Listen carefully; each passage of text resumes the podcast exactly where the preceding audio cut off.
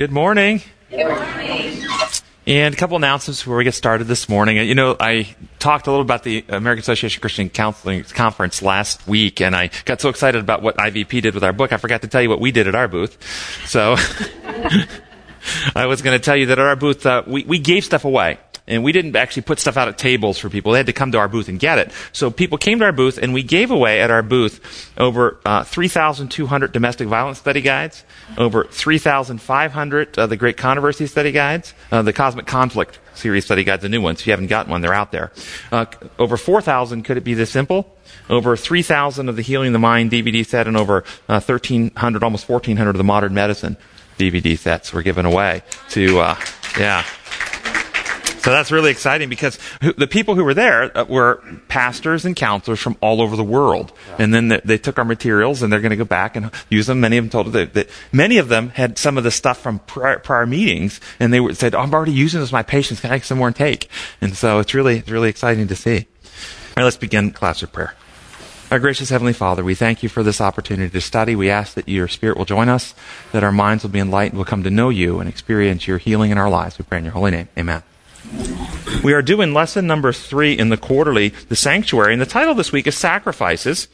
In the first paragraph, if you look at the first paragraph in Sabbath's lesson, it says, Central to the entire gospel is the concept of sacrifice. In the biblical language, the words for sacrifice often depict the idea of drawing near and of bringing something to God. The basic meaning of the Hebrew offering or sacrifice describes the act of approaching, the act of bringing something into the presence of God. The Greek equivalent means gift and describes the presentation of a sacrifice. First sentence there. I want to look at, and we'll go into this first paragraph, but what do you think of this idea that the entire, the central, central to the entire gospel is the concept of sacrifice? Central to the entire gospel. Well, I, I decided it might be. Russell, you want to say something? It has two distinct, different, and opposite meanings. You know, I think that central to God, the gospel, God is continually sacrificing of Himself for the well-being of His creation. Okay. And the other, the other uh, opposite uh, thought process is that God demanded a sacrifice and a payment be made to Him because He's holy justice must be met. Other, other.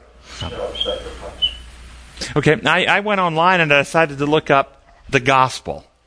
And I went to a variety of websites, Christian websites that promote the gospel. And they all have, right at the very first paragraph, basically, a definition of the gospel. I got like four or five of them here. I'll just read to you. And I've got the web references, so if you want to go check the website, you can in the notes. Here's, here, here they go. Here's some of them.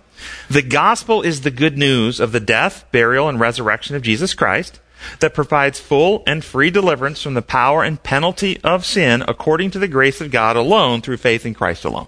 That's a pretty standard definition you hear a lot. Let's, let's keep going. The gospel is the, is the singularly most important communication of God to man.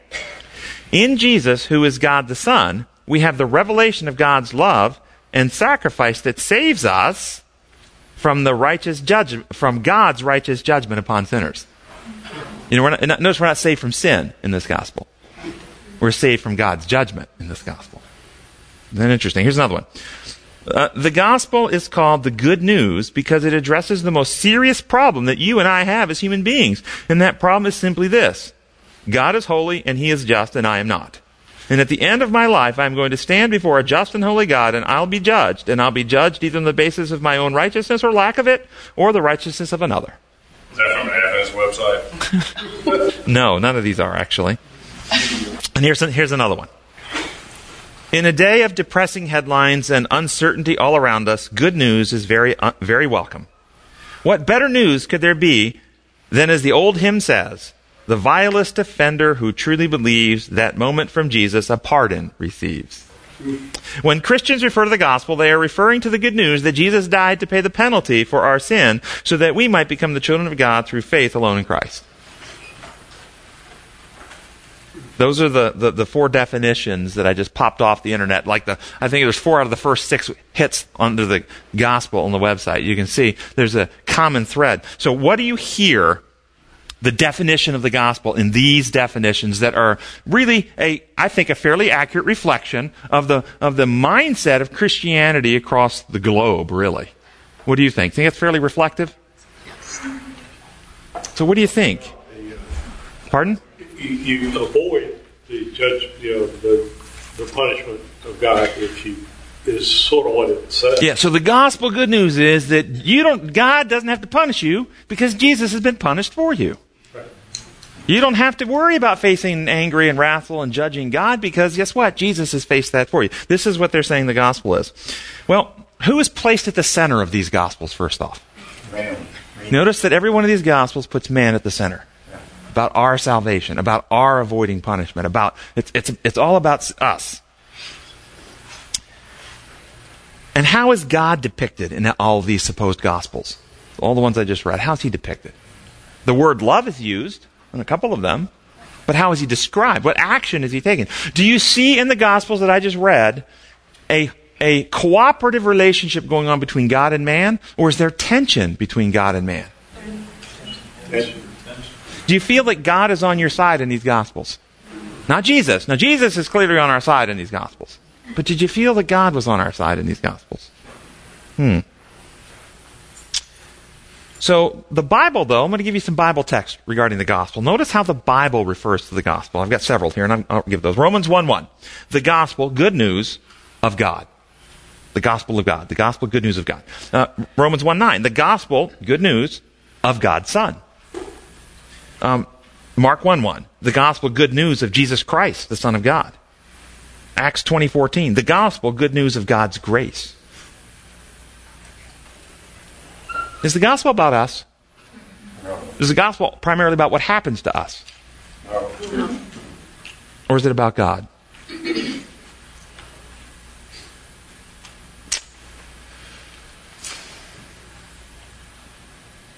Here's another one. Matthew 24:14 says the gospel of the kingdom when the gospel of the kingdom we preach to the whole world as a witness of all nations. What kingdom? So in, in, when Jesus in Matthew 24 says the gospel of the kingdom, the good news of the kingdom, which kingdom is he referring to? Where is he focusing our attention? Is he focusing our attention on what's going to happen to us? Or is he focusing our attention on a kingdom that exists outside this world? Heavenly kingdom a heavenly kingdom. The good news is about something that's not normally happening on this planet anymore the gospel of the kingdom. And Jesus said to Nicodemus, now think that through, the gospel of the kingdom. No one can, this is a quote from John 3 3. No one can see the kingdom of God unless he is born again. The gospel of the kingdom, no one can see the kingdom unless he is born again. But we read earlier that the gospel is actually the process of being born again, the process of being saved. That's, that's the gospel, that you're saved. Do you see any, any tension there in that idea? Or am I confusing you? If the gospel is of the kingdom, and you can't see the kingdom until you're born again, then is the gospel actually being born again?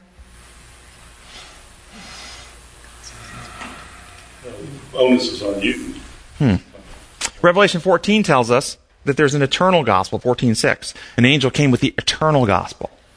Eternal means what? What does it mean? Everlasting future? How about ever, eternal? Eternal past. Is it just eternity future that it's true and good news? Or is it eternity past that's good news?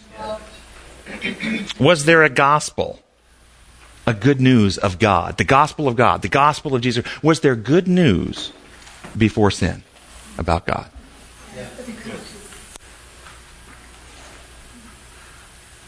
Was there good news before the rebellion broke out in heaven? Did the gospel exist eternity past? What was the war in heaven over? If you were told a lie that your spouse was cheating, what would be the good news for you? What's good news? If you if you if you believing a lie that your spouse is having an affair, what would be good news?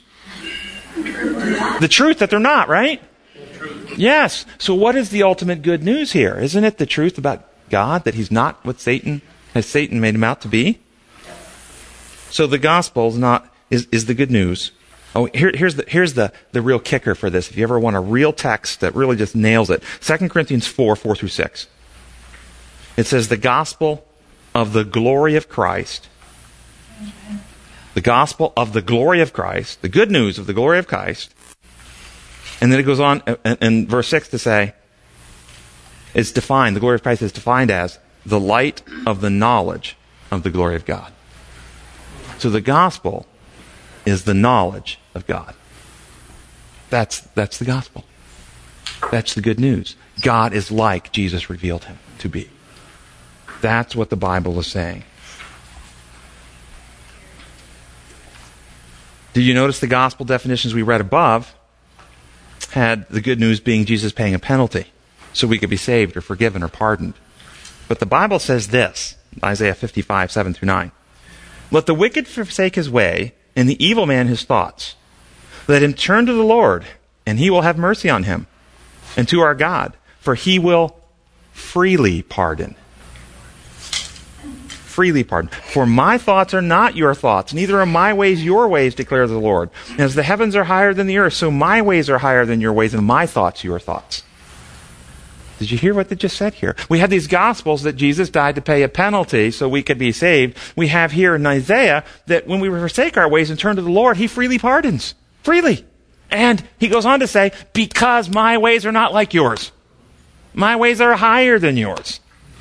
Your ways are lowly. They're earthly. They're carnal. They're, they're, they're self centered. You guys want payments. You guys want to be appeased. You guys want this. I'm not like that. But yet we continue to teach God is like that. Thus, all, God, all gospel definitions we read earlier are definitions based on the false premise and misunderstanding of God's law. The false gospels arise when we fail to see God as creator, builder, designer, and instead believes he runs his universe like a dictator. Rules have been imposed, and those rules must be enforced, and justice requires that a penalty be paid, or else there is no justice.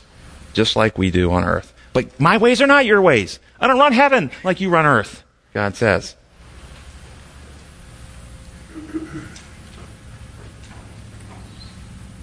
So then, how do we know?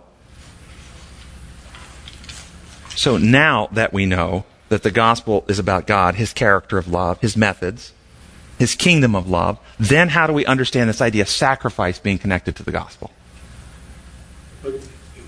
Can, you look at the death of Jesus as a true demonstration of what real sacrifice is from God's point of view rather than man's point of view? Absolutely. And, and, anybody want to talk about that? Yeah. What do we see at the cross? What do we see happening at the cross? What did Jesus say prior to he went, went there? No one can take my life, I will lay it down or give it freely. See, unlike the two thieves, which were powerless on the hands of human power, they were nailed to the cross. They couldn't do anything to save themselves. Christ actually could have stopped it. It was voluntary. Now, and, and some people get confused about it. Christ did not commit suicide. When I talk about Christ being killed on the cross, some people say, but, but he, he surrendered. He volunteered. They couldn't, they couldn't take, yes, he did his voluntary surrender to that treatment was not the same thing as him committing suicide. No. Was it? No. No. He did not commit suicide. He did not execute or kill himself. But he didn't stop death from taking him either. Yes. Consider it with the great controversy in mind, the conflict. You know, Lucifer was one of the angels, and to describe what um, sin was, when it was just pride to the angels who had no reference point would have been very confusing. So the greatest demonstration that Jesus was able to do was to show the heavenly kingdom what Lucifer would do if he was allowed. And if you look from the Garden of Gethsemane to the cross, that was the time period he was unleashed. yeah. Well said. And we see that, exactly. And we, see, and we see scriptures that refer to that too in Colossians that all things in heaven and earth are reconciled to Christ at the cross. Or First uh, uh, Corinthians 4 9, we're a theater, a spectacle to angels, to men. So when you reach out and, and expand our view to look into the heavenly world, th- looking into these things, you're exactly right. The heavenly beings had questions. Lucifer was their friend. How could he do this? Pardon? I mean, for them, you know, there, there may have been the angels, you know, you can almost hear Jesus after the resurrection going up to the courts of heaven and said, Did I do enough? Did, did I convince you? Did I, did I Um, do you understand? And they said, We wish you would have stopped way before. And he said, No, I wanted to make sure. I want you to fully understand the sacrifice and what it meant. That this is what Lucifer, this is what sin does. It takes Lucifer, turns him into somebody who is willing to kill God. So. Yeah, exactly. Yeah. Well, they also too think, think about how God was angry at the Jews years before for their misguided rituals that meant nothing because it wasn't out of love or sincerity. It was out of out of just routine, and that was the the time of Jesus. Similar sacrifice. Now, this is well said as well. And stuff were so, so when we think about what is learned at the cross, one lesson, one revelation of truth is God's true character of self-sacrificial love is revealed at the cross. We see it in Christ. You see me, you see the Father. That, that He has power. He can stop them. But, but think it through, guys. He won't use His power to stop injustice against Him. Okay? He won't stop it. He won't use His power to stop. He let, He, he respects your freedom so much, He'll let you kill Him. Can you trust? Because one of the allegations is, is, is that Satan never alleged God is powerless. God has no power. He's weak. Never alleged that. He alleged he, he, alleged he couldn't be trusted with power. You've heard the saying, power corrupts and absolute power corrupts absolutely. Well, he has all power and he's corrupt. He's corrupted by it. The cross proves that's not true. There is no corruption. He has all power and he won't use it against you. He won't use it to protect himself even. You can trust him with the power. So God's character is revealed. Second thing revealed. Satan, as you said, is exposed. Satan is exposed as a murderer and a fraud. But there's a third thing, which was mentioned a moment ago about the children of Israel. You see, if you look into history, why did Jesus come at this time in human history? Well, if you look at the children of Israel, since Sinai, God had given them some instructions, gave them a script to observe, to keep. And if you look at the Old Testament, they're constantly falling into pagan or Baal worship and, and this problem and that problem. And, and after their captivity, they come out of captivity. And, and if you remember, they were committed now to keep the script. They're committed. We're going to keep the script. They're so committed that uh, Ezra and uh, Nehemiah come along and make them get rid of all their heathen wives so they won't be tempted to go back into paganism. So they, they divorce all their heathen wives and send them away. Remember? And from that point on, they kept the script. And, and they only kept the script, they added to the script. It's like, we're, we're, we don't really want to, so they added all the rules, the Mishnah, and all this stuff comes along, rule upon rule. They had all these things. You, you could pin a, a, a hanky to your, to your, to your um, vestments here, but you, but you couldn't carry one in your hand on Sabbath, okay? But you could have it if you needed. If you had a runny nose, you could pin it right here, okay? But you couldn't carry it because we're, we're going to keep the law now. We're going to really keep it. And so now the angels watching down there, they're going, okay, here we finally have a group of people following the script. They're finally doing everything they're supposed to do. And what do we learn from that? When you follow the rules without a change of heart, you kill the Creator. You're still his enemy. And that's what, on the outside, they look good. They were Pharisee of Pharisees. They look at, think about the people in church. How many, how many would, would, how many church boards would call Caiaphas to account? The Pharisees that put Christ on the cross. I mean, they were tithe paying. They didn't wear the wrong clothes. They, they didn't put the wrong clothes on. They, they went to church on the right day. They were always had things done by sunset on Sabbath. They, they, you know, ate the right foods. I mean, they did, they did, kept the rules. So they're going to be church leaders. and they killed, the, and they killed the Lord. Yeah. We learned something about that. Keeping the rules don't change the heart. Keeping the rules don't change the heart. It's not, a man looks on the outward appearance, God looks on the heart. God wants to transform the inner man. When the inner man is changed, the life does change and we live a healthier life. There's no question. But you can keep the rules externally. So we learn a lot at the cross. A lot of truth was revealed at the cross. Yes, Linda. And I like the, in John 13, where it says, that this part, we always focus on Jesus washing his disciples' feet, and we forget the sentence that happens before that. He says, Jesus knew that the Father had put all things under his power and that he had come from God and was returning to God. So he got up from the meal, took off his outer garment, and wrapped a towel around his waist, and so on, you know, washed his disciples' feet. The sentence before he, the very thing he do, he did after he realized all power had been given to him was to be a servant to his disciples. Well said again, again, exactly right. All power, and how does he use his power? And Jesus uses his power to minister, to serve, to help, to heal, to restore. Yes, yes. We also, um, it's clearly revealed at the cross that God's forgiveness is not dependent on anything that we do. When He asks God to forgive them because they know not what they do. Exactly. And we learn, so we learn that truth. We also learn why death comes. Why did death come upon Christ? I can tell you, you will read, and you come to our November 9, you're going to be shocked at what is published in Christian literature about Christ's death. You come November 9. You're shocked. But I can tell you that many, many, many Christian groups teach that Christ died because God killed him. But if you read Scripture, you find that God did not lay a hand upon his son at the cross. Not a hand.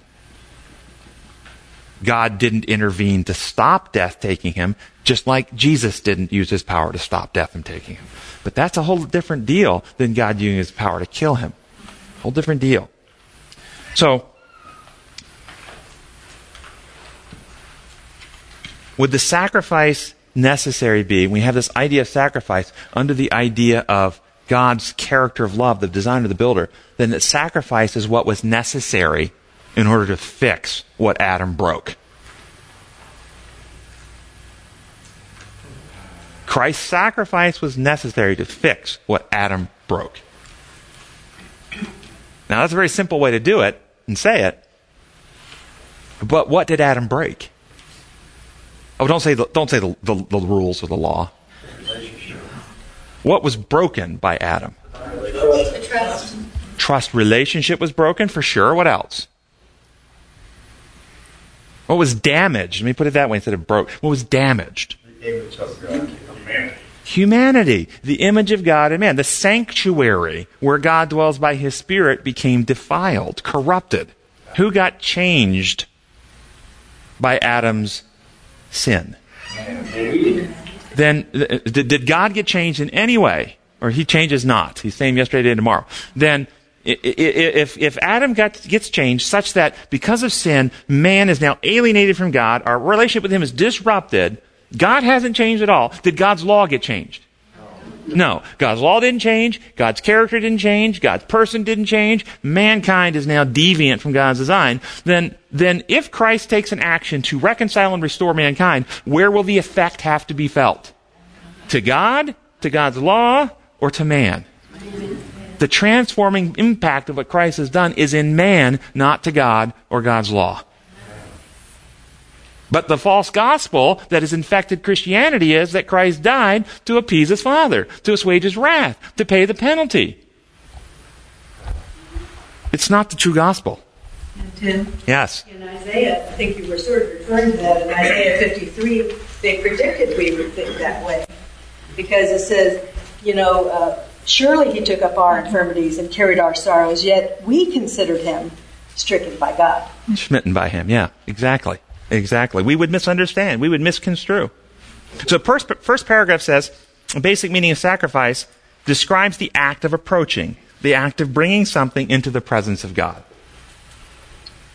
That's what it says sacrifice. It describes the act of approaching or bringing something into the presence of God. What does this suggest? What comes to mind in this type of description? God isn't approaching. God, God is unapproachable Unless we bring in blood. unless we bring him blood, unless we bring him sacrifice. So the classic view is very much like that. Um, we can't come to God unless we come with the blood of his son. We have to offer him his son's blood. So I know God's mad, he's angry. I know what we do to get him happy. When his son comes, we'll kill his son and offer him his son's blood. Then he'll really like us. Well, that, he's coming full circle with the covenant with Abraham. We'll get to Mount Moriah. It's in the lesson for today. That's, that's a good point. It's a really good point. If one believes God's law is like human law, imposed without any inherent consequence, which requires the, the ruling authority to police breaches of the law and then, and then have judicial proceedings to find guilt and impose proper penalties, if that's how you see God running his government, then you understand sacrifice is to make that payment. But if you understand that God is the designer, the creator, the builder, who created his universe to operate on design protocols of love that, that his whole universe is constructed upon, then deviations from that design protocol are incompatible with life. We're dead in trespass and sin, the scripture said. We're dying. We're terminal. Then you see Christ's sacrifice was actually to heal the breach in our characters, in our functioning, to put us back in harmony with God's design, to write the law back on the heart and mind of mankind, the design for life back on our minds, to regenerate us. Sacrifice is never, rightly understood, to appease, influence, alter, or impact or change God in any way. It is the process necessary to heal and transform sinners. In the next paragraph, it rightly says, similarly, the English word offering comes from the Latin of offer, uh, the presentation of a gift. The word sacrifice is a combination of the Latin, a sacer, holy, and facere, make, which refers to the act of making something sacred. Making something sacred. Well, doesn't that mean that the sacrifice of Christ was necessary to make humanity sacred, to make us holy, to heal us, to transform us, to renew us, to regenerate us, to cleanse us, to rebuild us, to recreate us, to put us back into righteousness. So it says in Corinthians, the passage in Corinthians, God made him who knew no sin to be sin for us, so that, this is the reason, so that we might become the righteousness of God. Notice the reason. So that God's anger and wrath might be met. So that the legal penalty might be paid. It's not in the scripture, guys. It's all projected in because humanity exchanged the truth of who God is and his law of love for this imperial Roman concept.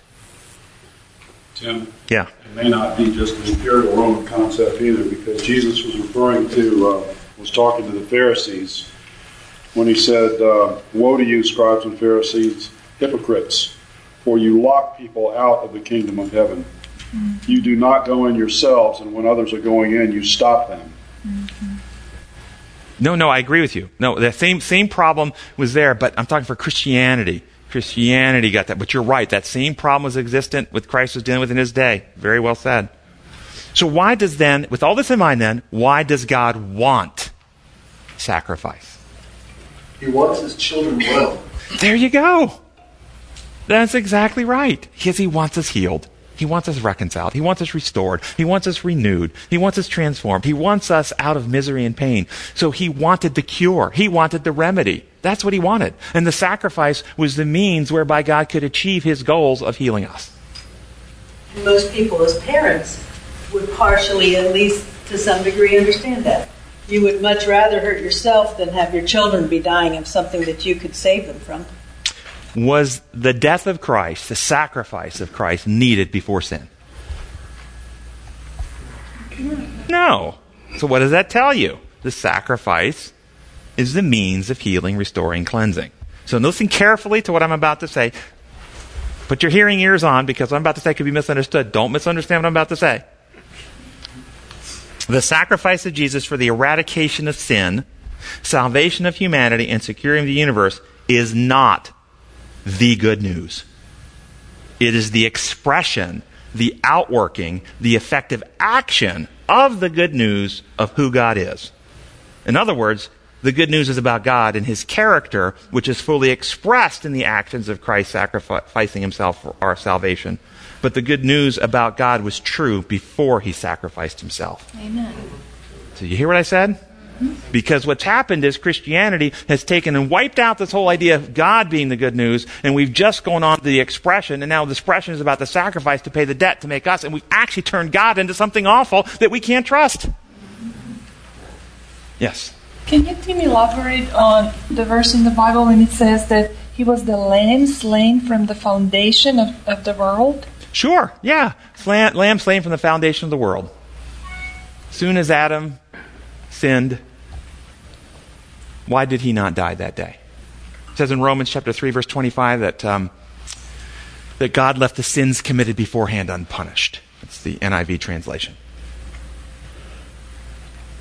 Why did Adam not die eternally that day?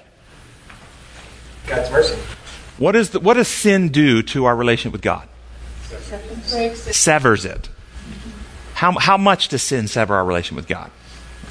Complete. If it's unremedied, if sin is unresolved, if sin is untreated, if sin is un, you know, dealt with, how, how f- much does that sin separate our relation with God?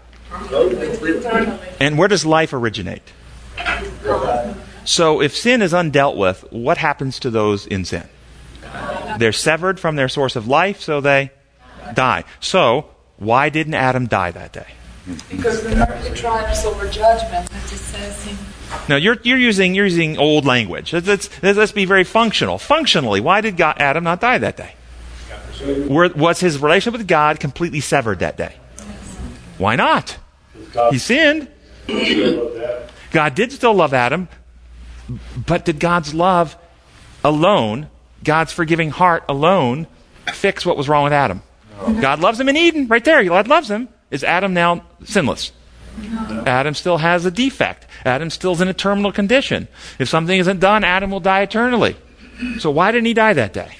It's the same reason why Lucifer didn't die in heaven. It, Ellen White says it was by the mercies of God um, that Lucifer was kept alive because the demonstration wouldn't have been complete. They would have been confused about what sin was. Well, you've just thrown another wrench in our works here. Sorry. Okay? Be- because actually, there's different reasons. There are different reasons. It's a good reason, but it's not quite the same. Because now we can ask the question well, then why didn't Jesus die for Lucifer? The reason Adam didn't die goes to her question Jesus was a lamb slain from the foundation of the world. And the New Testament describes Jesus as the second Adam. Understand, Jesus came in Adam's place and did the work that Adam was supposed to do. And, if, and, we, and then we accept Jesus, we become part of a new humanity.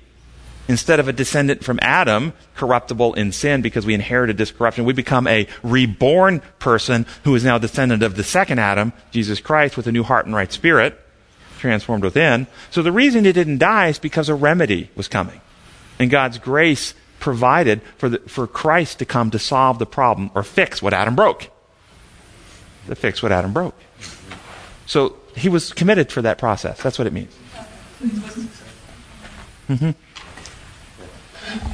So, Sunday's lesson, first paragraph, Sunday's lesson. It says Adam and Eve lived in a perfect world in a sanctuary like garden, and God granted them face to face communication with their Creator.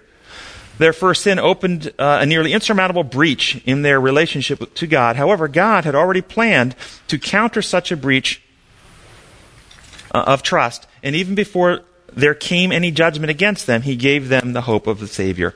So, what do you think about this wording, though? It just maybe it's just me. Maybe my mind just reacts to things in crazy ways. I don't know. But this wording that He God granted them face-to-face communication. Maybe that's just me. It's like the president grants you an audience, the pope grants you an audience. I mean, it just it just sounds weird to me to say it that way. Does it just me? No. Does it sound like, or almost kind of woven in there, like it really wasn't something he wanted? They had to petition for it, or, or they had to seek it, or, or uh, it, it, is it different to say he granted them, or he designed a face relationship for them? Is there different to say he designed, he desired, he longed for, he wanted, he, he planned for, he created it to be such? Is that different than he granted? It implies a condescension on God's part. Yeah. Of course, we go along with the whole idea that, you know, God is unapproachable and, you know. We're just worms. Yeah. I mean, it just kind of hit me in a way that doesn't really seem to represent Jesus. I don't see Jesus acting that way. He talked to the, this is very Pharisaical. Hey, what are you doing talking to me? I'm a, I'm a, I'm a, uh, you know, a, a, a woman here at the well. You're not supposed to talk to women. What are you talking to me for? Well, I'm going to grant you an audience with me. You should feel privileged. I mean, you just don't see Jesus doing this, do you? No. No, I just, it's just very Pharisaical, it seems to me, this idea. I think Jesus, and, and what do we have described? How did he come to them every day? He walked them face to face, yeah. So, second paragraph. Uh, this is uh, out of a book called That I May Know Him. It says, and Adam and Eve stood as criminals before their God, awaiting the sentence which transgression had, in, had incurred. But before they hear of the thorn and the thistle, the sorrow and the anguish which should be their portion, and the dust to which they shall return, they listen to the words which must have inspired them with hope. Though they must suffer, they may look forward to ultimate victory. Do you find this inspiring? Do you like this language? That's why I read it. We should talk about it. We shouldn't ignore it. Let's deal with this language. Um, does anyone get confused when you read things like this? Mm-hmm. So, how do you handle it? We don't want to just dissect it up. We don't like that part, so we're going to ignore it. How do we deal with it? First, whose perspective is being described? Adam and Eve stood as criminals before God. The devil. Is it likely Adam and Eve felt condemned? They stood as criminals. That's how they felt. As criminals before God. In fact, we get that from Adam. He ran and hid. Why was he running and hiding? But did you hear any condemnation from coming from God in the inspired record? No. In fact, you hear God calling out gently to him. And when Adam said, I hid because I was naked and afraid, God says, this is very telling. God says, Who told you you were naked? You didn't hear. The implication is, Adam, you didn't hear me point out that to you. I'm not the one who said anything. In other words, I'm not condemning you, Adam. Condemnation wasn't coming from God. Where was condemnation coming from? Your own conscience. You are now defective. Your actions changed you and you are no longer at peace. You're no longer at harmony. You're unsettled. You're afraid. You're insecure. You're scared. And you're projecting that back onto me. And you think I am your enemy. And you think I'm coming to get you. And you think you got to hide from me. I'm your savior. I created you. But you've got all this fear and insecurity because you're deviant now. You're self centered. And this is what Christians are still doing. Humans are still doing. Projecting all this back on God and making God look like our sinful hearts. Condemnation was not coming from God, it was coming from their own condition. Their condition was deviant from God's design. If you have metastatic cancer spread through your body, your condition condemns you. The doctor who diagnoses you does not. So, God goes to them and tells them the consequences of their actions, but He also promises them a healing and a saving Savior that's coming. So, was God's was God punishing when he told them the consequences of their actions, what was going to happen? Or was he informing them when he told them about the curse on the ground and all these things about, okay, this is what you've done, here's what's going to happen? You think the devil told Adam and Eve that they now are condemned and criminals and uh, to the degree that he ha- could communicate with them, I bet he did. Here's another quote from the same author. This is out of a Review and Herald, February 24, 1874. Um, Satan had peculiar interest to watch the developments. Satan had peculiar interest to watch the development of events immediately after the fall of Adam to learn how his work had affected the kingdom of God and what the Lord would do with Adam because of his disobedience. The Son of God, undertaking to become the Redeemer of the race, placed Adam in a new relation to his Creator. He was still fallen, but a door of hope was open to him. The wrath of God still hung over Adam, but the execution of the sentence of death was delayed, and the indignation of God was restrained because Christ had entered upon the work of becoming man's Redeemer. Christ was to take the wrath of God, which in justice should fall upon man. He became a refuge for man. And although man was indeed a criminal, deserving the wrath of God, yet he could, by faith in Christ, run into a refuge provided and be safe. In the midst of death, there was life if man chose to accept it. The holy and infinite God who dwells in light unapproachable could no longer talk with man. No communication could now exist directly between man and his maker. Does that warm your heart? See, we, we need to look at these kind of descriptions that come from times past and be able to understand them in the, in the light of advancing truth and, and understand what they mean. So as you hear that, what, do, what does it mean? Let's break it down. Let's go through it, section by section. First, let's start with the last two sentences there. Did you notice the last two sentences? Um, let's see. Uh, the holy and, infinite, holy and infinite God who dwells in light unapproachable can no longer talk with man. No communication can now exist directly between man and his maker. Who talked to Adam in, in, in Eden and told him that, uh, that, uh, who told you you were naked? Uh, now there's going to be curse on the serpent and blah, blah. Who told him all this? Who was telling that?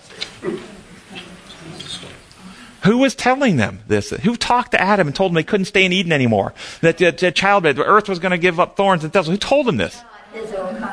Wait, I thought they couldn't have a communication. Who talked to Moses face to face as man speaks to a friend? Wait, I thought they couldn't do that. They couldn't do that.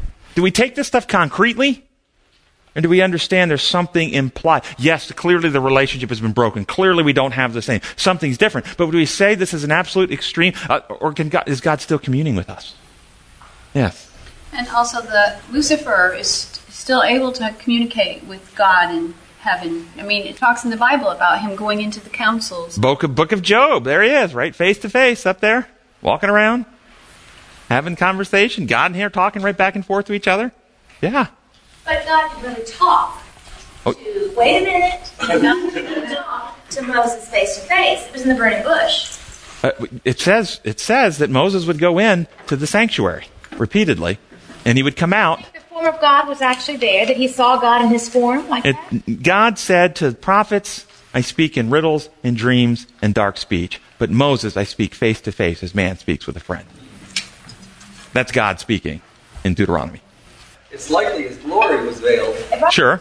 I don't think that he actually saw him in his. Well, we do know in Exodus chapter 34 he saw God's form from behind. Well, but the Jews believe that not only you're not supposed to look upon God because you can't, and the other thing is is that you shouldn't even speak His name out loud. But didn't Jesus come to make the glory of God known? Sure. If you've seen me, you've seen the Father. God came right in our midst and dwelt among us. Yeah. I'm just pointing out, God was there in Eden talking to them directly. Was he not? Did God not come down and talk to Abraham directly on several occasions? Maybe in the form of an angel, but he still talked to him directly. Okay? He knew the form. So it's, this is the, the, the thing wasn't that you couldn't see him. It was no communication could now exist directly between man and his maker. I thought they were talking directly in several places here. Didn't say he couldn't see him. That's not what that passage says, that verse says. And with the baptism of Jesus, didn't God talk directly there? God spoke, spoke directly, This is my beloved Son in whom I'm well pleased. God spoke from heaven directly. So, but it wasn't to, this, these types of statements aren't to be taken concretely and literally. This is the point I'm trying to make to you. They're to be t- they're, they're taking in a, in a general sense to, to teach a principle. The relationship between human, humans and God was, was, was broken. We weren't in that close unity. We could just run in at our whim that they could have before into God's presence. Couldn't do that anymore. Only in very select and special circumstances was, was, were we able to tolerate a communication with God without falling down in fright. And so the reason that that is broken is not because God is unwilling to communicate directly with us. God would love, in my belief, God would love to talk to us right now directly.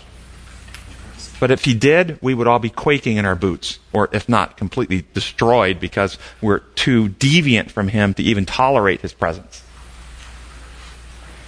So let's break it down. The Son of God, undertaking to become the Redeemer of the race, placed Adam in a new relationship to his Creator. He was still fallen, but a door of hope was opened to him.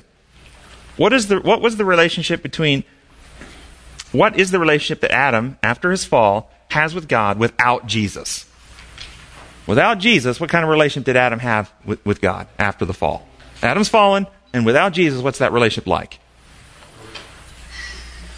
afraid of him. He's afraid of him. He's alien. He's running from him. He's hiding from him. It's a, it's a distrusting relationship. I don't trust you, God. I believe lies about you. Broken down relationship without Jesus. Uh, humanity is deviant and alienated, distrusting of God. Before sin, it was an open, free, free relationship. After sin, separation, disconnection, dying in a terminal condition, separated from the source of life. What is the new relationship then that Adam has because of Jesus? I no longer call you servant, I call you friend. So it's a, I mean, it's a direct relationship. So Jesus becomes the connecting link between God and man, uniting God and man again, bringing man back into unity at one at one meant atonement. So our relationship is one of reconciliation, restoration, recreation. Through Jesus Christ, man is brought back into God's original design through Jesus Christ. But you can't approach God. A new relationship. We can approach God now because of Jesus Christ, through Jesus Christ. That's right. So the wrath of God still hung over Adam, but the execution of the sentence of death was delayed, and the indignation of God was restrained because Christ had entered upon the work of becoming man's redeemer. Christ was to take the wrath of God, which in justice should, should fall on man. What does this mean? Very, very difficult language if you haven't read the Bible widely. If you've read the Bible just here and there, you're going to have trouble with words like this. If you read the Bible widely, it makes perfect sense. So, what does it mean? First thing we have to define it from the Bible.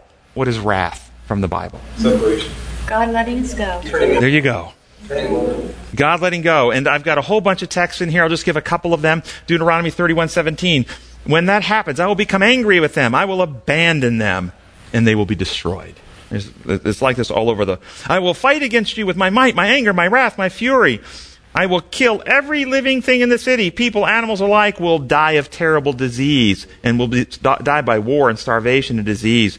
It will be given over to the king of Babylon. See how he fights against us? By letting us go to reap the choices we've made. On and on it goes. There's many more in here. The most, um, we don't go through them all. The most significant and I think clear is in Romans chapter 1. 18, God's anger, or depends on your verse, a version, some say wrath. God's anger, God's wrath is revealed from heaven against all sin and godlessness who suppress the truth by their wickedness, all the godless who suppress the truth. And he goes on to tell us why they do it. In verse 24, 26, and 28, God takes an action. Because the wrath of God is today re- being revealed against all godlessness and wickedness of men, therefore God does something. God gives them up, God gives them up, God gives them up. And it describes all the horrible things they end up in. When God lets go, they end up in all this wicked. They exchange the truth of God for a lie. They worshiped and served uh, what uh, God has created instead of the Creator who, who is to be praised. And they gave over to worldly passions and shameful lusts, and their minds became corrupt and darkened and futile and depraved, and all these things happen when the Lord lets go. And then, so what is God's wrath according to Scripture? Let To let them go. Letting them go to reap. So when we understand that, how do we understand then that God's wrath hung over Adam? God's wrath hung over Adam. What was his wrath then? Well, separation. Adam's own choice changed Adam and put Adam outside God's design protocol for life. God respects the free choices of his creatures, and without some actual change in mankind, mankind would reap, Adam would reap what he has chosen complete and total, total separation from God. But Christ chose to take Adam's condition, i.e., take his place for the purpose to cure the condition, restoring man back to God's I- ideal. At the cross, God surrendered Christ and let Christ experience the free choices that Christ chose. No one can take my life. I will lay it down. I'm giving myself freely. God didn't force him to go through the cross. Humans couldn't force him to go through the cross. It was his free choice. God surrendered him to his choice, allowed him to reap what he had chosen. He became a refuge for man, and man was, in, uh, and although man was indeed a criminal deserving of wrath, the wrath of God, yet he could find, uh, by faith in Christ, could provide refuge and safety. And in the midst of death, there was life if he chose to accept it. So, why could God's forgiveness alone, God's personal pardon in Eden, in Eden, God forgives Adam. Why is that not enough to save Adam? So, a a parent tells their, their children, a five year old, you know, never drink pesticides in the garage. Okay, leave those alone on the high shelf. One day they hear a crash, they go out and their child is is seizing or whatever, coughing, vomiting because they've drank some pesticides. What's the problem? The father or the parent will be unforgiving. I forgive you. That's all. That's all that's needed. That's not the problem, is it? No, that's mankind's condition. We're out of harmony. We're going to die because we, we're deviant from the way life is designed to operate. And so God isn't mad, but He has to fix what's broken. And prior to Christ's coming, after Adam's sin, there was perfect divine nature. God was perfect, His nature. There were angels in heaven with perfect natures of their order, angelic natures. There's still angels that were perfect. If we believe that there are intelligent beings in other worlds, then those beings in other worlds have perfect natures of their order. But there was no perfect human nature. None. Now, God is free as the divine creator. He can create new species. He could. He could create a new human being out of the dust if he wanted, but that being would not be a descendant of Adam. That'd be a new creation, a new species, if you will. It wouldn't be human. It might be something else, look like human, but it wouldn't be Adam. In order to cure and heal the human race, Christ had to become human and in his humanity restore God's perfection into humanity through his own human brain choices, which he did. It's profound. Profound. We're going to get more to that in our presentation on the 9th. But this is uh, this was described by the early church fathers for the first 200 years after Christ. This is what they taught that Christ came to achieve. It was only after Constantine converted that all this changed. Wouldn't that be why Jesus had to reject Satan in every turn? Exactly. Because Adam didn't. Exactly. Exactly right. Yes. So Christ took our terminal condition at the cross. The Father let Christ go to reap what he had chosen, which was to save us. So when reading difficult, dark speech language, like the other ones, we also need to then not read them in isolation, but read more widely in the, the author that wrote it as well. And this is from something called First Selected Messages 235. We are not to regard God as waiting to punish the sinner for his sin. The sinner brings the punishment upon himself. His own actions start a train of circumstances that bring the sure result. Every act of transgression reacts upon the sinner, works in him a change of character, and makes it more easy for him to transgress again. By choosing to sin, men separate themselves from God, cut themselves off from the channel of blessing, and the sure result is ruin and death. You know, this is neurobiologically true. When you engage in behaviors over and again, it becomes easier and easier to do those behaviors. Your brain actually changes. Whether those are healthy behaviors, if you start a healthy habit and you start doing that over again, it's easier to do that again. Okay, whether it's exercise, you start haven't exercised in years and you start exercising. Boy, is it hard at first, isn't it? But if you keep it up and slowly build up for it over the course of time, doesn't it get easier? Sure, it does. Same thing is true for unhealthy habits and unhealthy thought processes. It's absolutely true. So we bring it all together. What emerges that Adam and Eve deviated from God's design and stood outside His law. He, they stood outside. They were deviant from the design. This ter- this condition was terminal. They, they were therefore, if you want to use legal language, you could say they were criminals because they're outside the law. They're deviant from the design. But because we are so inculcated with a certain law construct, imposed law, when we hear those words, we think very arbitrary and punitive things of God. God did not want humanity to die in their terminal condition. Thus, Christ committed himself to become human for the purpose of reconciling mankind back to God, to fix the deviation and restore humanity to God's design. Monday's lesson. Second paragraph. It says, God established the sacrificial system so that believers could enter into a close relationship with Him. This is why offerings could be brought in different kinds of situations for thanksgiving, for expression, for joy, and so forth. Okay. In this paragraph, is it talking about sacrifices before or after Sinai?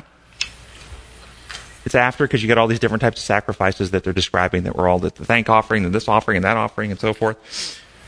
Do you agree with their conclusion that God set up the sacrificial system so believers could enter into a close relationship with Him? No. I don't either. Not at all. Was in a close relationship with him. There you go. So, so then does this mean that you can have a close relationship with God without the sacrificial system? Yes. Absolutely. Then, could um, what was the purpose of the sacrifices of animals if it wasn't to enter in to close relationship with God? What was its purpose?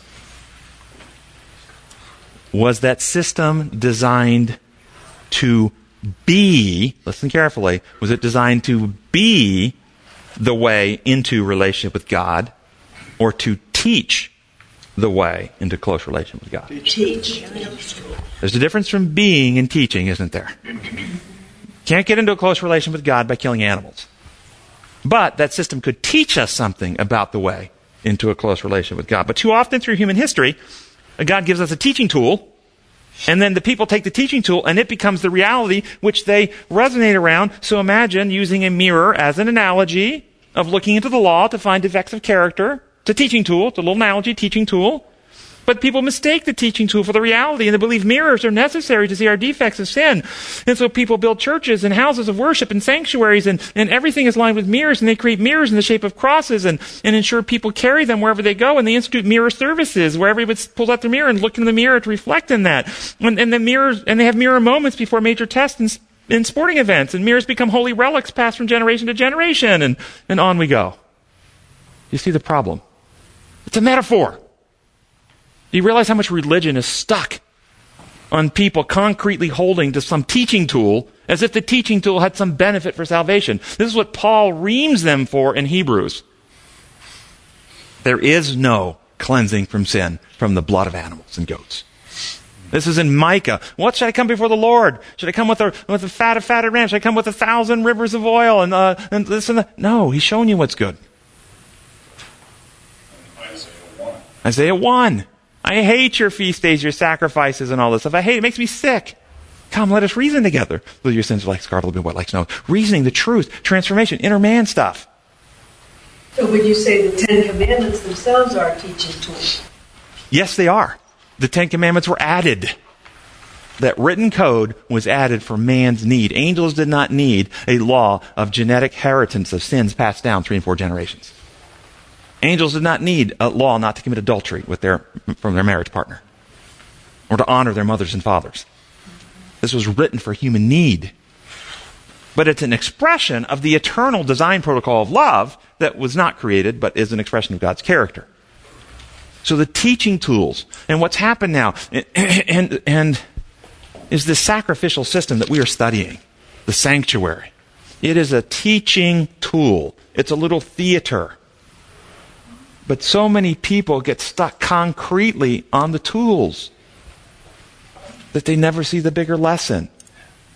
They never see the bigger lesson and what it means. And so, when you think of the Lamb of God slain from the foundation of the world, are you thinking of a little woolly animal? Are you? Mm-hmm. You are? I shouldn't, but I did. Yeah. Or do you translate that in your mind, most of you, immediately to Jesus? You think Jesus. Well, that whole system, when, you, when we study the sanctuary and you study it this, this quarter, and you study it in your church, and you read church documents that talk about a heavenly sanctuary, translate it into reality. Stop holding to symbols. Stop holding to symbols. In our church, we have many of these types of things. I was going to ask, oh, I, I, because I'm going to jump off the symbols like communion and baptism and some of these other stuff and mention Mount Moriah because it was mentioned earlier and I wanted to get to it. Tuesday's lesson Abraham, Isaac, and Mount Moriah. What did God instruct? Why did God instruct Abraham to do this? Second paragraph. To see his commitment. The second paragraph, okay, that's uh, Tuesday's lesson, second paragraph. It was to impress Abraham's mind with the reality of the gospel as well as to test his faith. It, it, it, Abraham longed to know God more intimately. And this was a exercise for Abraham's spiritual insight. To let Abraham know what God was going through for our salvation. But this is one of those examples of a teaching tool taken concretely to distort and misrepresent. And many people take this example and, and use it to say, Isaac represents Jesus, Abraham represents God, God killed Jesus at the cross. Mm-hmm. How many have heard this? Well, if they actually are going to misapply it, because that's not what it's designed to do. It's not designed to teach that. It's designed to give Abraham insight into the love of God and giving up his son and how much God loves and how much he's sacrificing to surrender his son for our salvation. That's what it was designed to do. And that's why when Jesus said, Abraham longed to see my day, and he did. He saw it here at Mount Moriah. That's what it was purpose. But when you misapply it, you get these distortions. But even if those are going to misapply it and abuse it and make it appear to be what happened at the cross, then at least be honest with the text and apply it accurately. Abraham did not kill Isaac. That's what actually happened. So don't say God killed Jesus because he didn't. That's the danger of the penal substitution of model. That's what that's that's exactly right. So, alrighty, um, we're gonna we're gonna close with prayer. Gracious Heavenly Father, we thank you so much that you have gone to such great lengths to reveal the truth about who you are. Lord, we have so much yet to learn. Enlighten our minds. Help us see the truth as Jesus revealed. Come into our, our spirit temples with your presence to cleanse, regenerate, renew, to take what Christ has achieved, reproduce it in us, and make us more effective in sharing this message, Lord, because we know in the gospel of the kingdom, the kingdom of love is preached to the whole world that they can see who you, who you really are. Then the end will come and we can come home to be with you.